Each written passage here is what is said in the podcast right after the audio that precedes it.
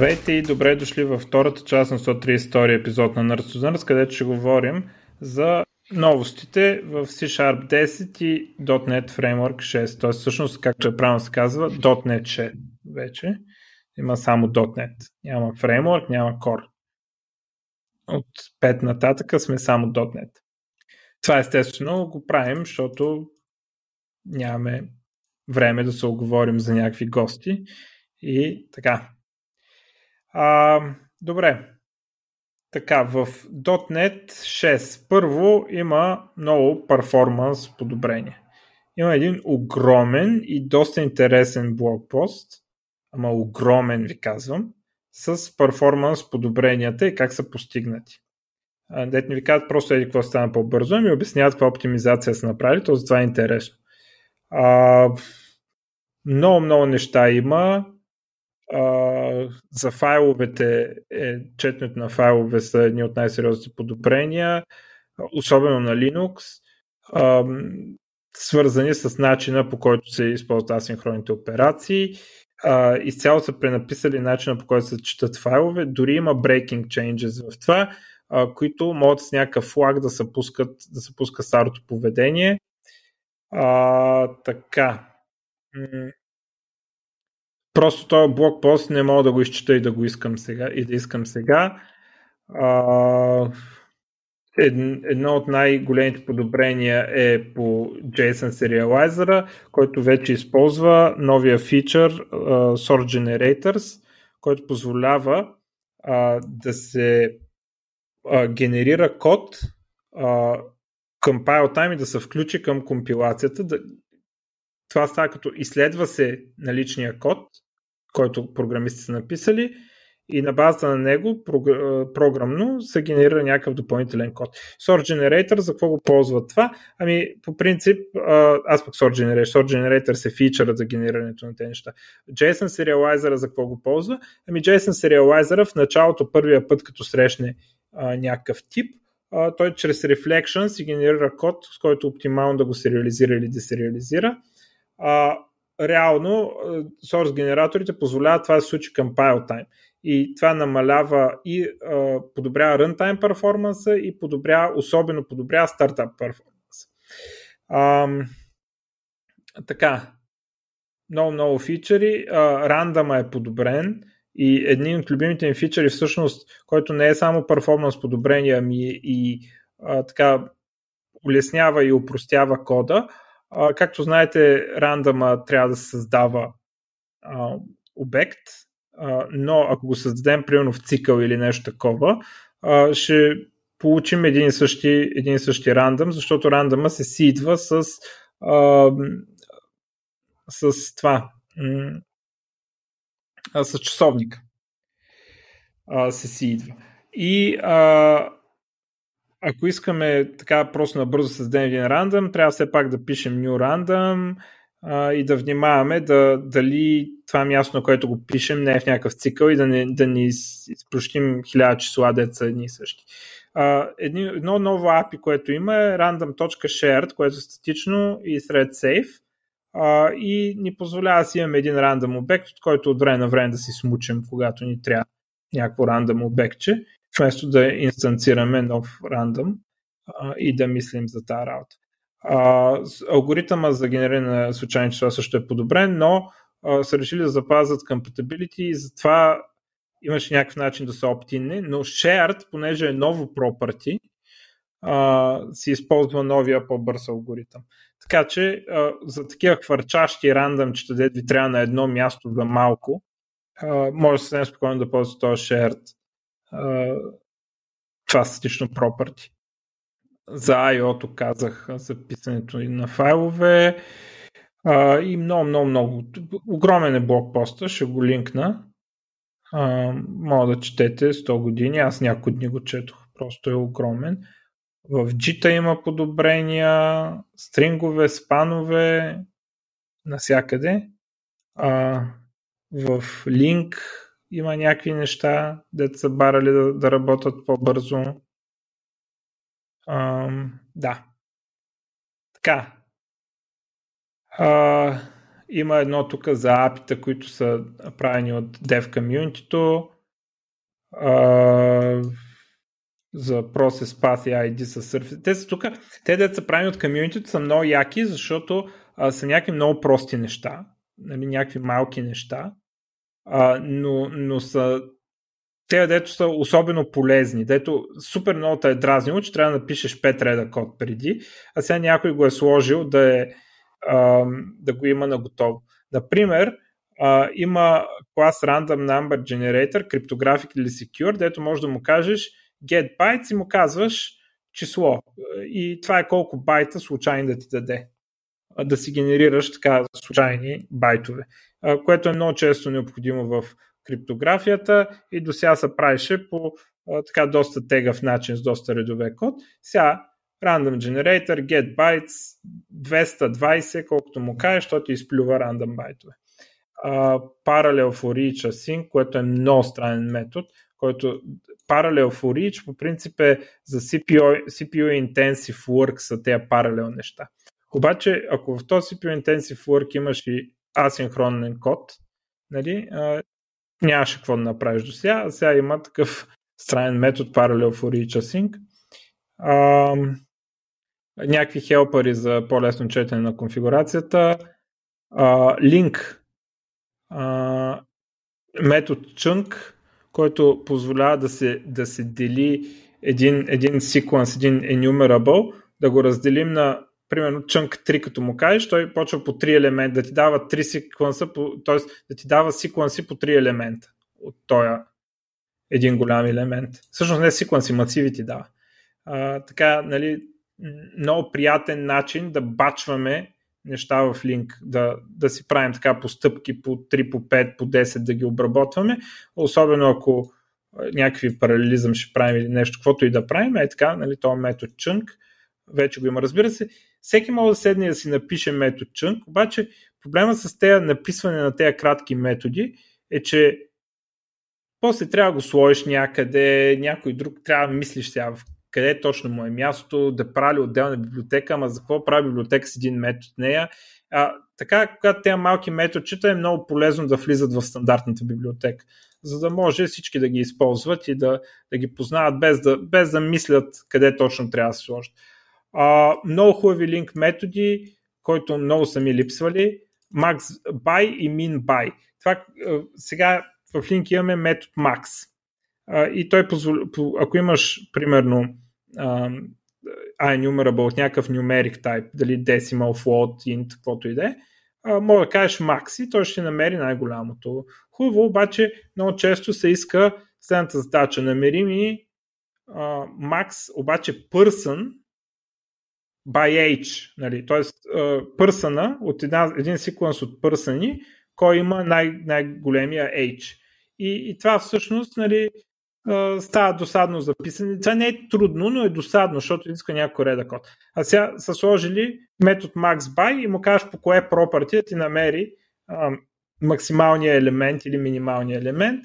А, така много, много удобен метод и много хубаво да е стандартна библиотека, защото, както казах, най-гадно е, когато малък метод не е стандартна библиотека. Ако е голям, нали, пишеш го, слагаш го, намираш му място ако е малък, се изкушаваш тук да напишеш 4 реда код, на другото място пак да ги напишеш и така нататък, вместо да му мислиш място. А, някакъв метод, дето проверява дали нещо е степен на двойката.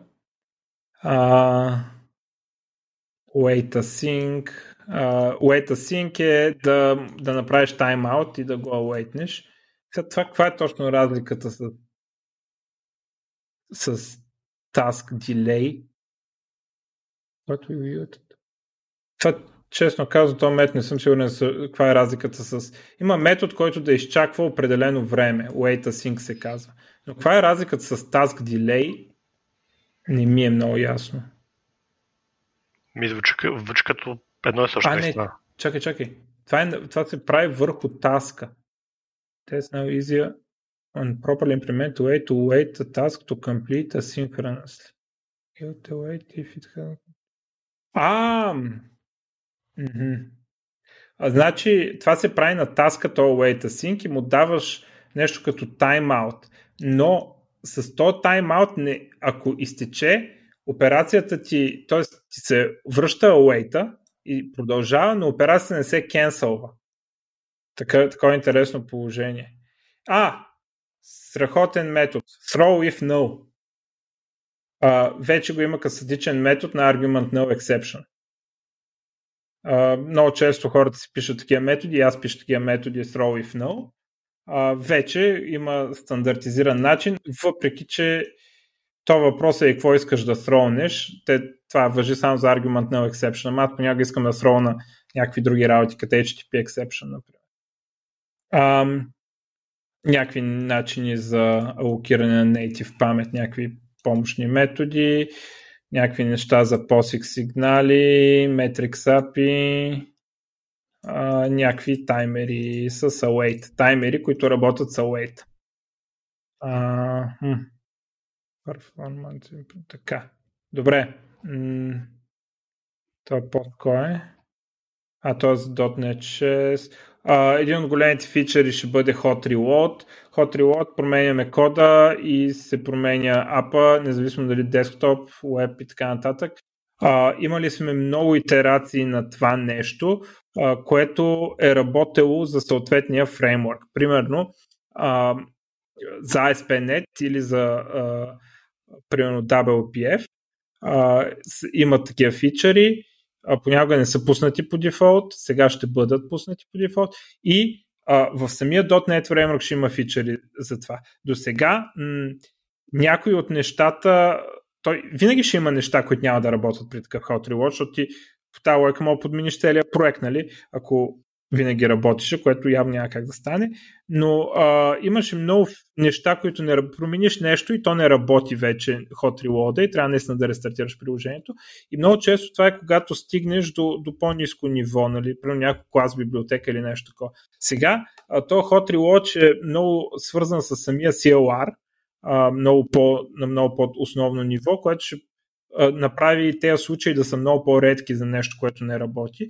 И освен това, а, ще може да бъде използвано готово на много видове а, нали, няма WPF да си правят едно, ASP.NET да си правят едно, ще могат да преизползват а, част от този код за Hot Reload, а, така с Visual Studio естествено ще работи.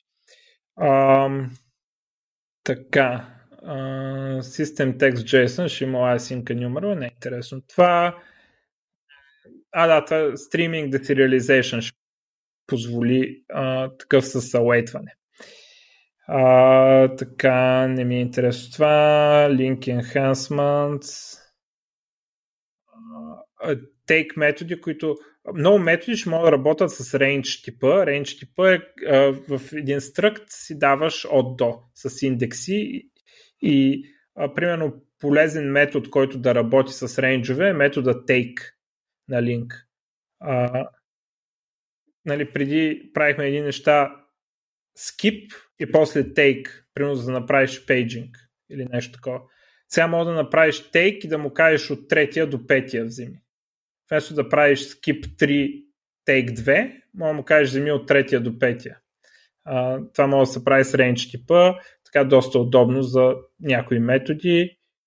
Uh, union by, intersect by, distinct by. Както преди малко говорихме за mini max by, има такива intersect, distinct, except с а, такива с property, с което да се направи това нещо.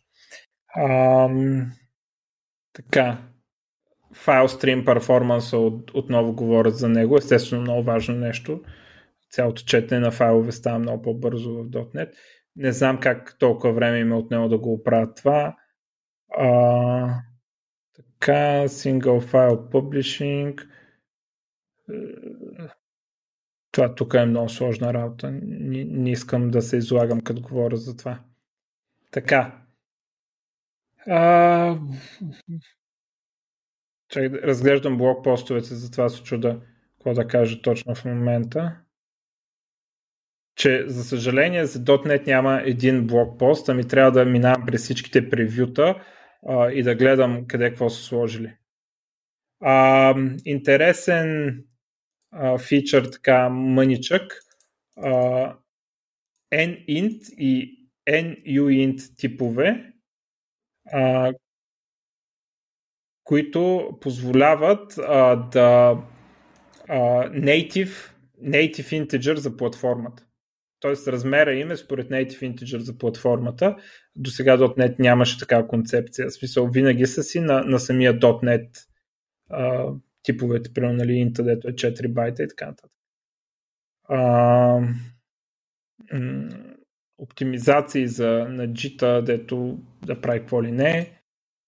А, като пак това е доста сложно и не, не искам да се излагам като говоря за него. А, така, ASP.NET, много неща свързани с Blazor. А, едно нещо, което много ми харесва, а, фичъра Generic Math. А, generic Math а, е възможността да пишем generic с generic код с а, такива оператори, а, като събиране, изваждане и така нататък. А, първото нещо, което това е свързано, са комплект интерфейси, а, като например а, iNumber интерфейса. А, има неща като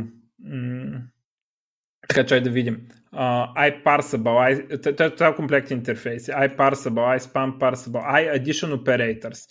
Uh, това е нещо, което може да uh, тип, който поддържа събиране. Защото забележи, че не всичко в математиката не всичко е число. Нали? Смисъл, може да имаш неща, които подлежат на алгебра с събиране. Примерно, може да събираш полиноми, да кажем. А, но не подлежат на някои други операции.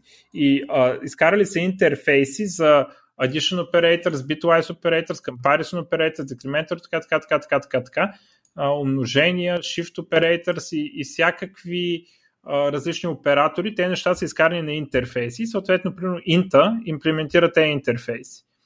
Uh, и ти можеш да си направиш твой тип, примерно матрици, полиноми, каквото си искаш, е такива някакви, някакви неща и да имплементираш на тях подходящите интерфейси, да кажеш, че те подлежат на събиране, те подлежат на умножение, да кажеш какви са правилата за тези неща.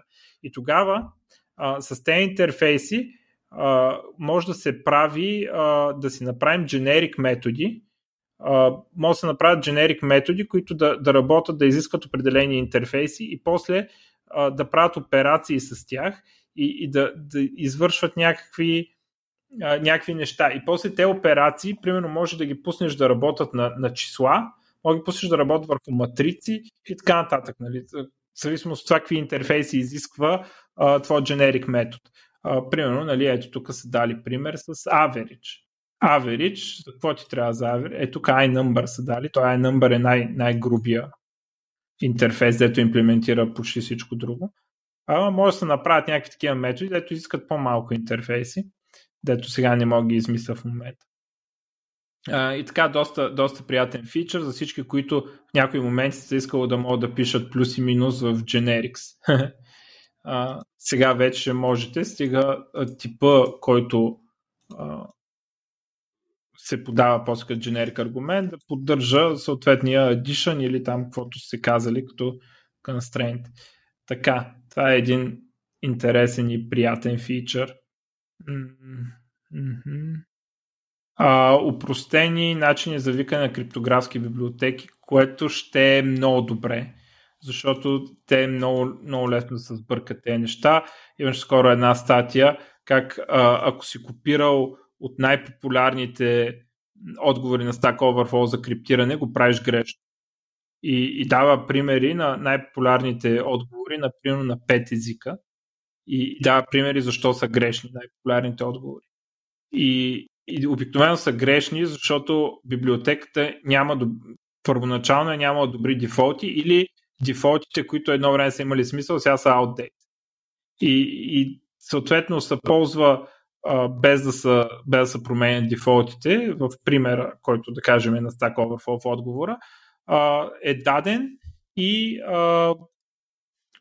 заради това, че дефолтите са грешни, не е сигурно това, което прави съответния човек, който искал да направи. Така че по-добрите и по-лесни дефолти ще са, нали, така ще помогнат в този проблем с .NET и хем по-чист код, хем мога да, да използвам момента да апдейтна дефолтите. А, така, Добре. Има много, много други неща, които някой не мога из, издира и къде са. Uh, FireSpanet, uh, така, блезърски, блезърски неща.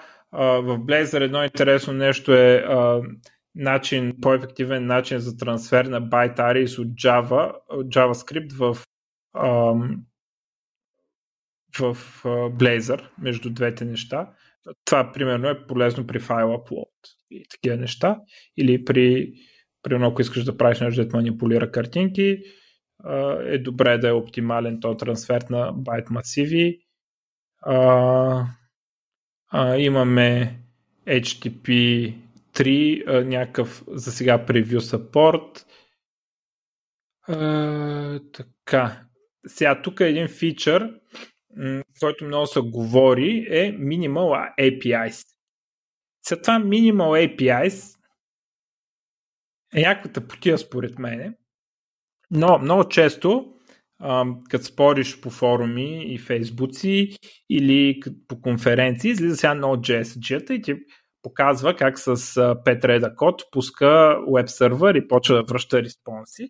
И сега ти седиш като .NET програмист и правиш .NET New, примерно, а, и ти изплюва ASP.NET темплейта, който а, дори то чистия темплейт, дето няма логин, няма никакви такива неща, има да кажем в него 10 файла, нали? или ай не 10, ама 5 има, нали? защото трябва да имаш контролер, трябва там конфигурацията някъде да се зареди, трябва после add services, add, не знам какво си, нали, там всичките неща и нали, за да подкараш сървър. А, сега то има и по-прост начин да подкараш сървър с един делегат, нето направо пишеш код него. А, обаче това е не, не е практически използваем този начин за нищо. Нали?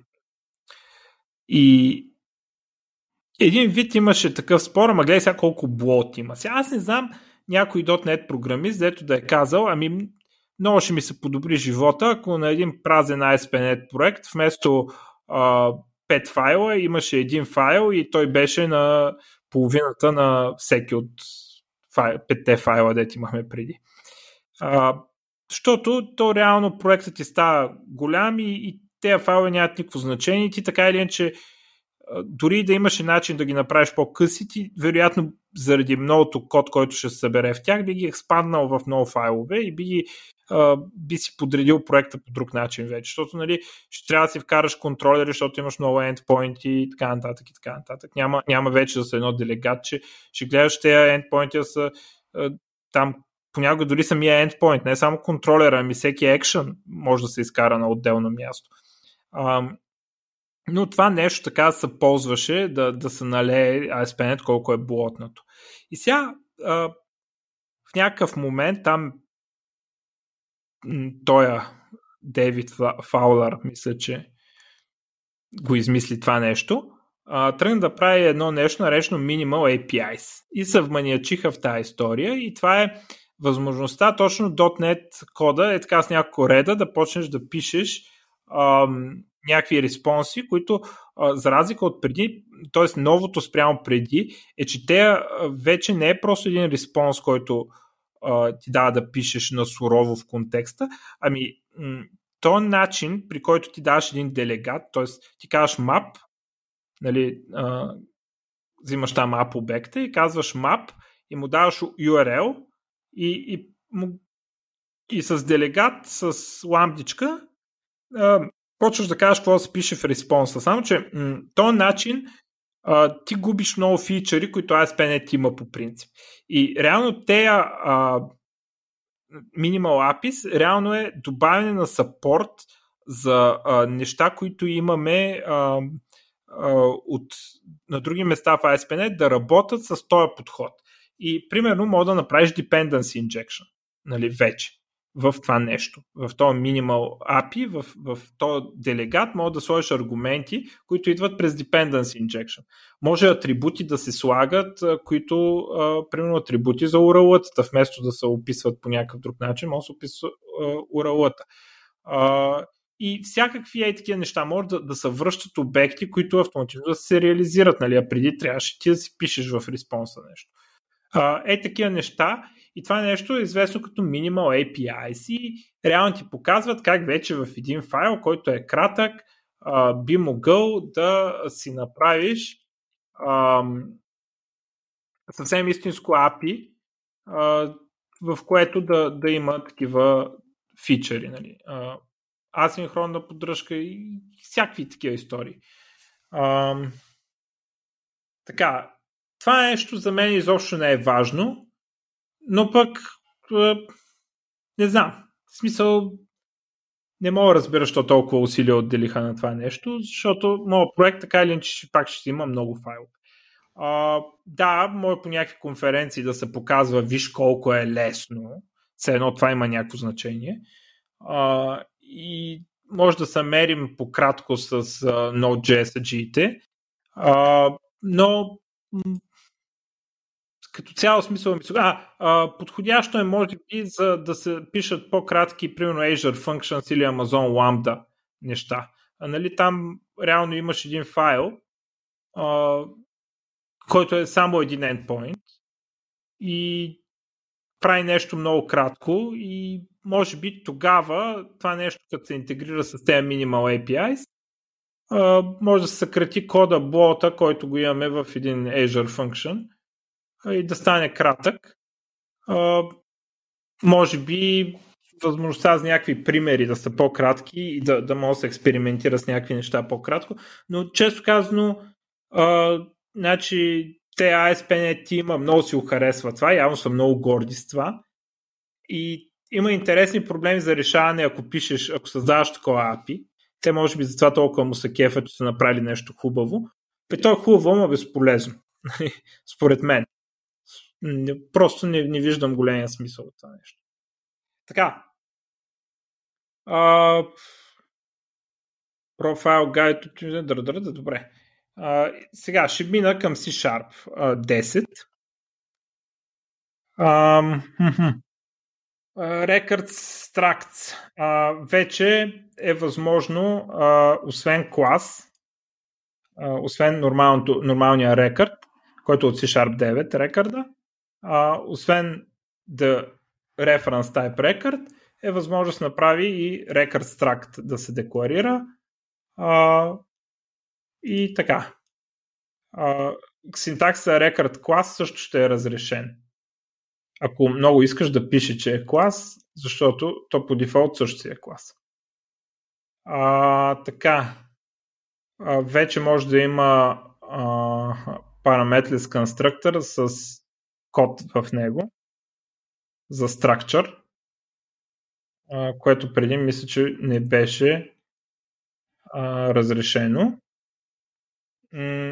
Сега, любимия ми фичър, просто не мога кажа колко много ми е любим този фичър, е а, възможността за file scope namespace. Какво означава това? Namespace в а, C-Sharp се декларира с блок. Пишеш namespace е какво си и отваряш къдрави скоби за блок и всичко, което искаш да е то, в този namespace в този файл, го слагаш между тези къдрави скоби.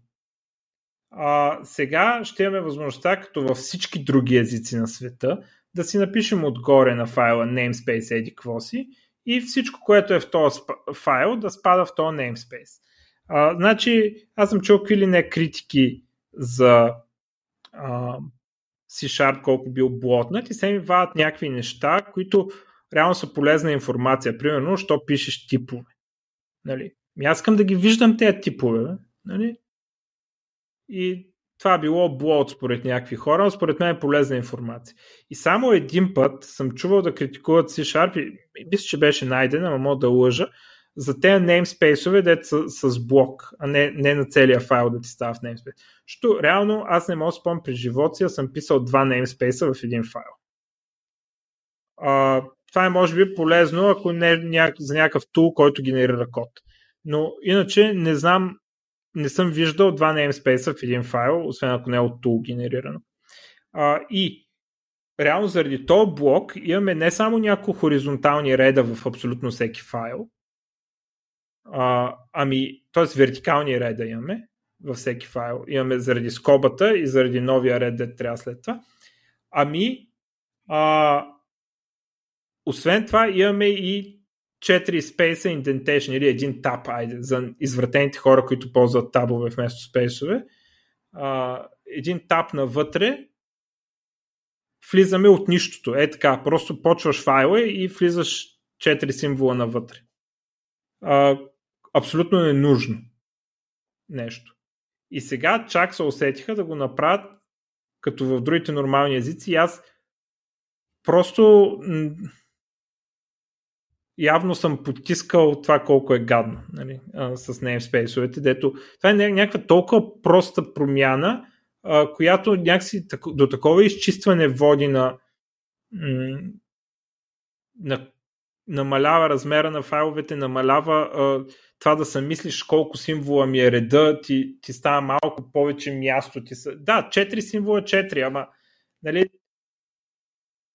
в крайна сметка плюс е, е в абсолютно всеки файл, въжи за абсолютно всеки ред код, който напишеш. Тоест, според мен това е голяма победа. Той този фичър, дето просто си пише namespace отгоре на файла. А, жесток фичър. Сега, този фичър се комбинира с един друг фичър, който се нарича Global Using Directives.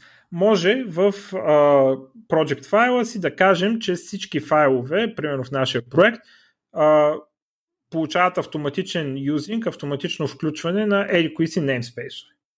И да изпишем, примерно, System да ни се включи, а, да я знам, System Collections да ни се включи и така нататък и това, всички файлове да ги имат автоматично тези юзинги, без да ги пише. Има едни, да кажем, 4-5 юзинга, които нали, спокойно може да ги ръгнеш навсякъде. Това са Collections, Link и System и може би в наши дни и System Threading, защото заради тасковете. System Threading Tasks. Заради тасковете, защото за да мога async нали, тасковете са важни.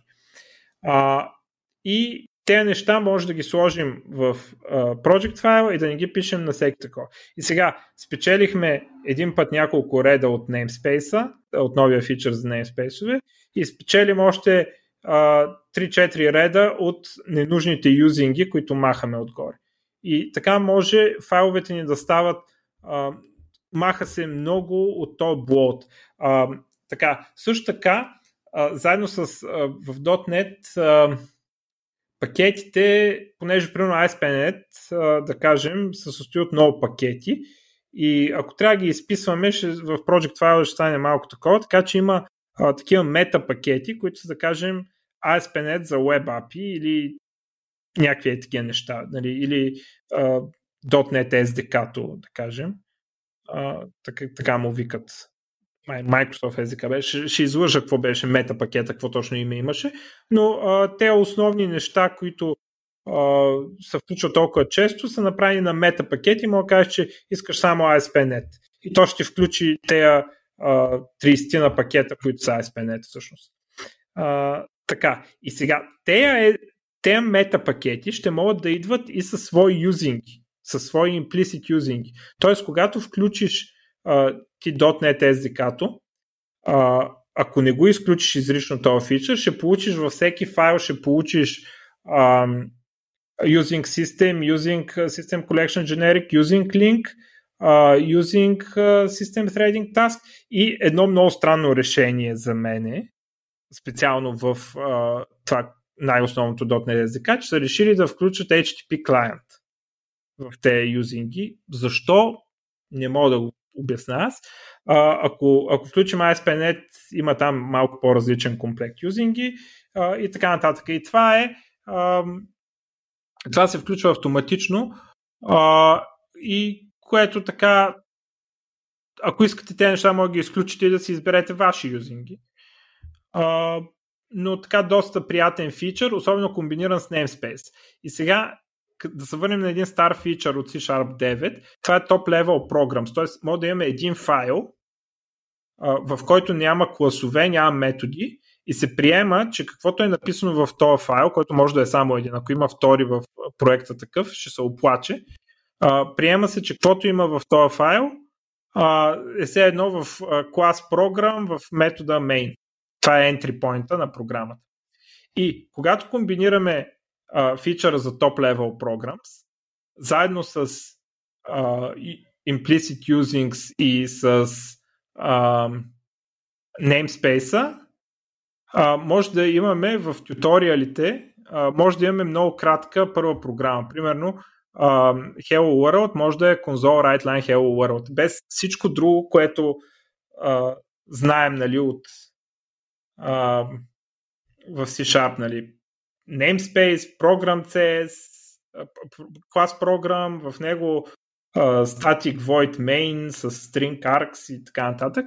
Всички тези неща може да ги махнем и uh, така. Сега, аз като съм преподавал C-Sharp, нали, това, което тогава правих, казвам, игнорирайте го този код, пред, пред, приемете, че трябва да е там, пишем само между скобите на мейна. Ще научим лека по лека другите неща какво правят. Uh, и казвах им набързо и другите неща какво правят, ако някой е програмирал преди да, да не им се чуди много.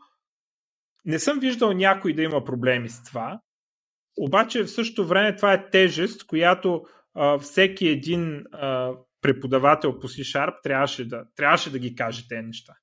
Не, че толкова студентите се объркаха, ама трябва да ги каже, защото иначе ще се объркат. Реално почти никой не се объркваше от това. След като им го кажеш че тези неща просто пиши тук в мейна и това е. Но така м- ще стане малко по-приятен живота на преподавателите, когато се комбинират заедно тези фичъри. Буквално ще имаш Hello World на един ред и после може да пишем примерно за един ред namespace и това да е.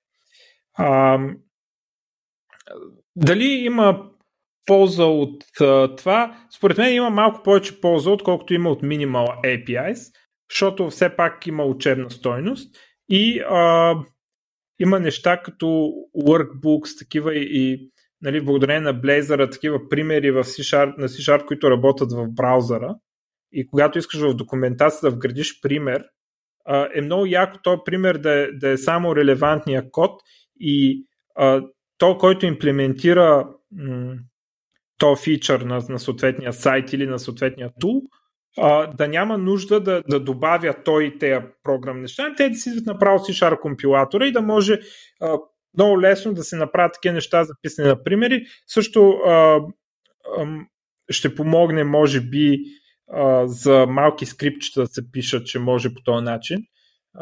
Тоест C-Sharp ще е френдли за, за такава употреба като скриптов език, да си автоматизираме някакви тулчета, нали, нещо там да ти търси по файловата система, ти преименува файлове или някакви такива неща. А, така. А, та, те са ми най-любимите фичери Global Usings и FileScope Namespace. А, имаме, продължаваме м, добавянето на а, патърни а, на, за патърн матчинга сега имаме property pattern. Преди имахме property pattern, който казваш, нали, примерно обекта да има property name и примерно може би какво му е валюто или нещо такова. Но какво става, ако искаш да имаш а, примерно property author и той да има property first name, преди беше с вложени патърни на property pattern, вътре правиш property pattern, сега можеш да направиш просто author.first name и тогава нали, да, да мачнеш по каквото искаш, което така изчитва много патърни от така, блота.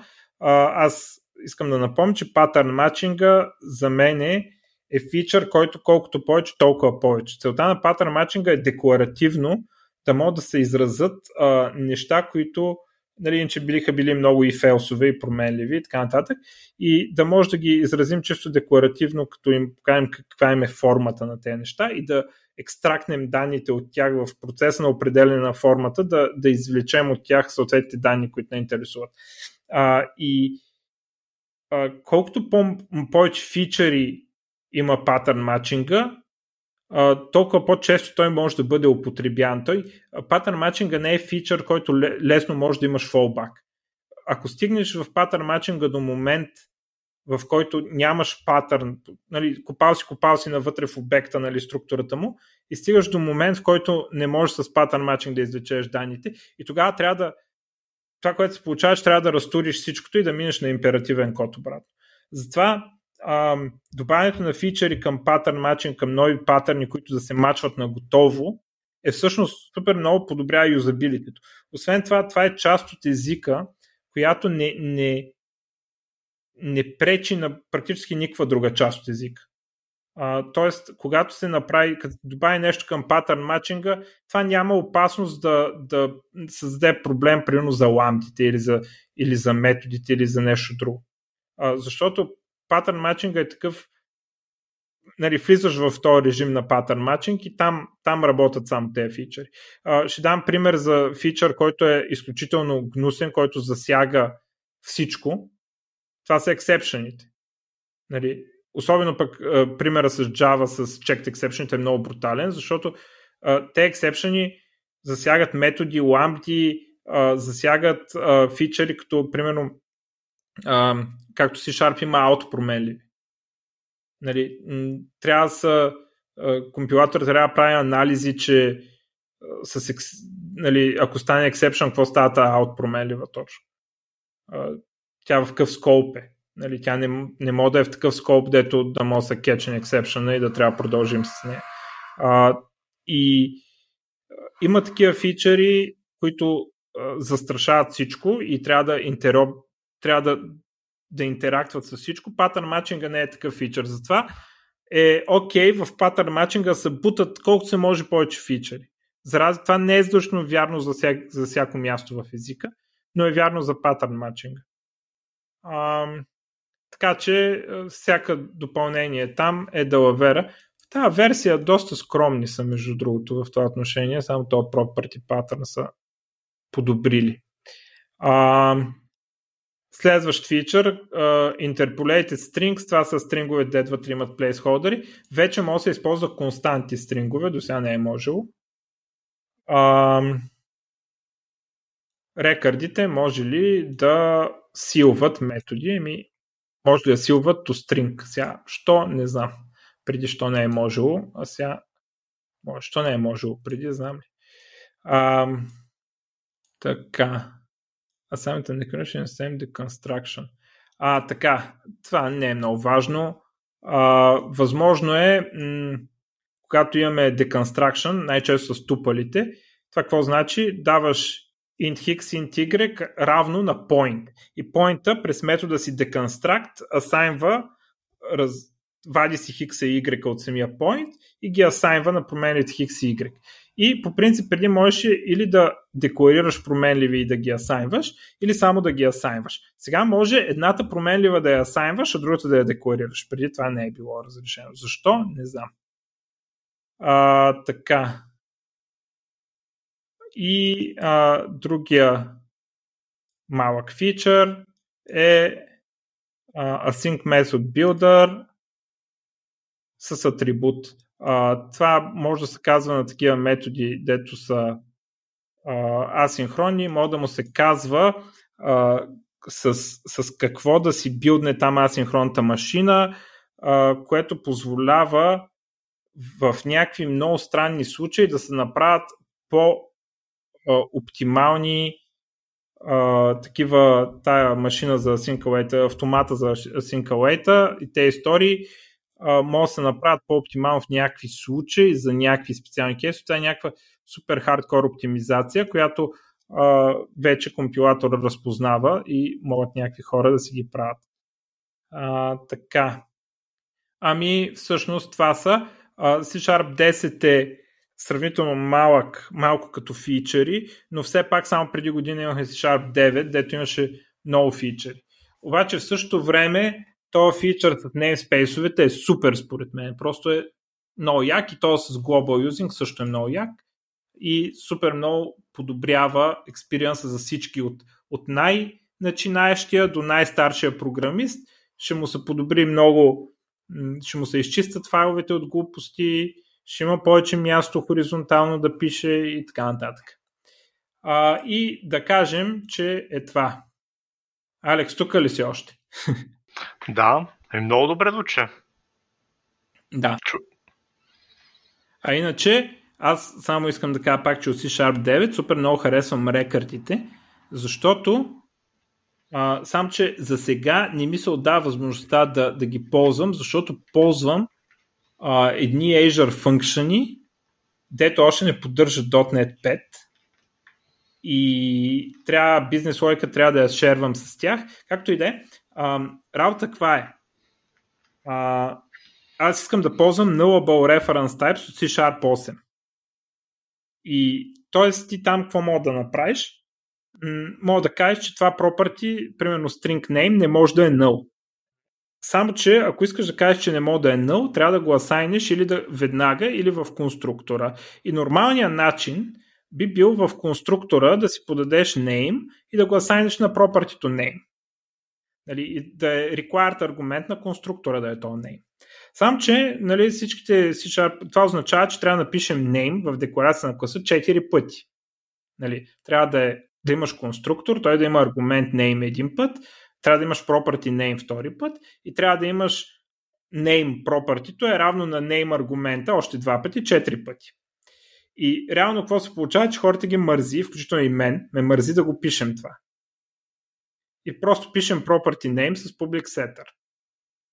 Обаче, когато използваш nullable types, а, това нещо мрънка и начина да го заглушиш и да му кажеш равно на null и да му цепиш една удивителна, за да му заглуши warning за nullability. И реално рекърдите, що са толкова важни? Защото рекърдът ти позволява буквално да декларираш само един ред, което е реално сигничъра на конструктора, с който декларираш целият тайп. Тоест ти може да кажеш record person, скоби нали, за параметри, string name. Това означава, че ти искаш да декларираш клас, нали, в случая record, който ще си има там други фичери, като value, equality и така нататък, но по-важното какво е, че имаме клас а, person, който ще има едно property, което се нарича name и, той ще, и ще има конструктор, който ще приема name и той ще е задължителен и ще асайнва това property. И това нещо става с този един ред. Нали? Той декларираш целият тип. И когато ти го декларираш така, вече не може а, някой да забрави да ти подаде name нали, на това, което беше с, ако, ако използваш property синтаксиса, това може. И, и тези фичъри просто Knowable Reference Types и Records работят много добре заедно. Защото иначе uh, Knowable Reference Types става леко сакато. Такова има го, ама е, тук трябва да пишем едни много по-дълги класове, ако искаме да го ползваме както трябва. Наистина както трябва да го ползваме. И с рекърдите много това нещо става много добре и нямам търпение да излезе .NET 6, за да може уния, защото уния минавали от long-term support на long-term support. .NET 6 мисля, че е long-term support. .NET 5 не беше.